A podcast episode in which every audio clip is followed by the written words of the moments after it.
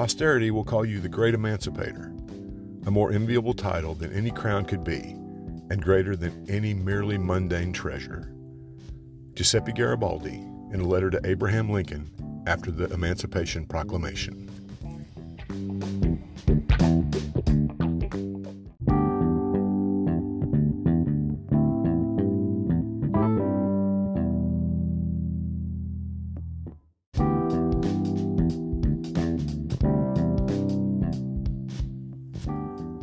Welcome to the Revisionist History Podcast, where we set the historical record straight, no matter who it might offend.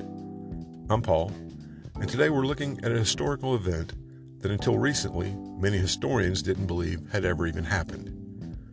Furthermore, had things gone differently with this event, the American Civil War would surely have ended years sooner than it did, with countless fewer lives lost on both sides.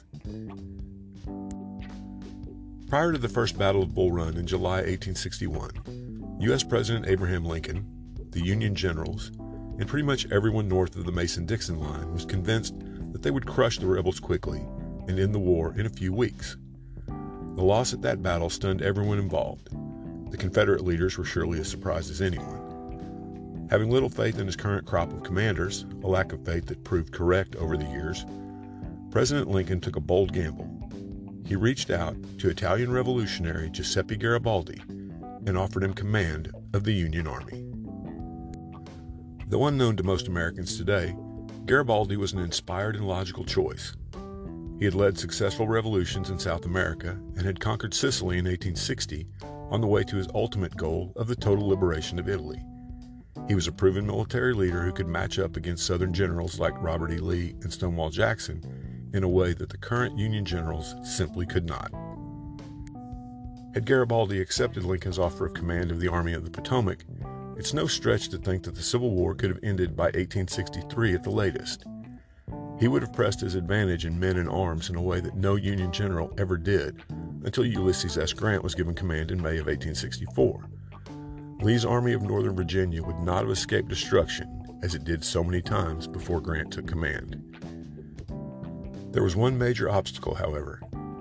Garibaldi was more than willing to accept Lincoln's offer of command, but he had one condition that he would not compromise on. He insisted that the declared objective of the war be the complete abolition of slavery. Garibaldi had been an abolitionist since his time fighting in South America, and he wanted to see the abolition of slavery in the United States as well. Lincoln's objective was always the preservation of the Union, and he simply was not yet at a point where he was even willing to include abolition as one of the war's goals, let alone its only one. Thus, Garibaldi stayed in Italy, and the war dragged on.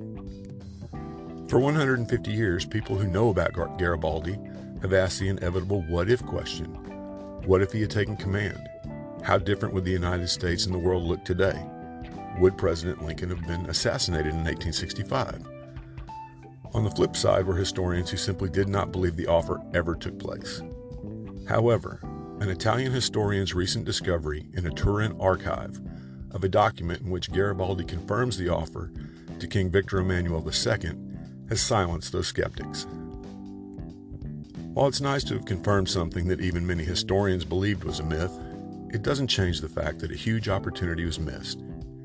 But then history often turns on such simple missed opportunities. That's our episode for today. We'll see you next time.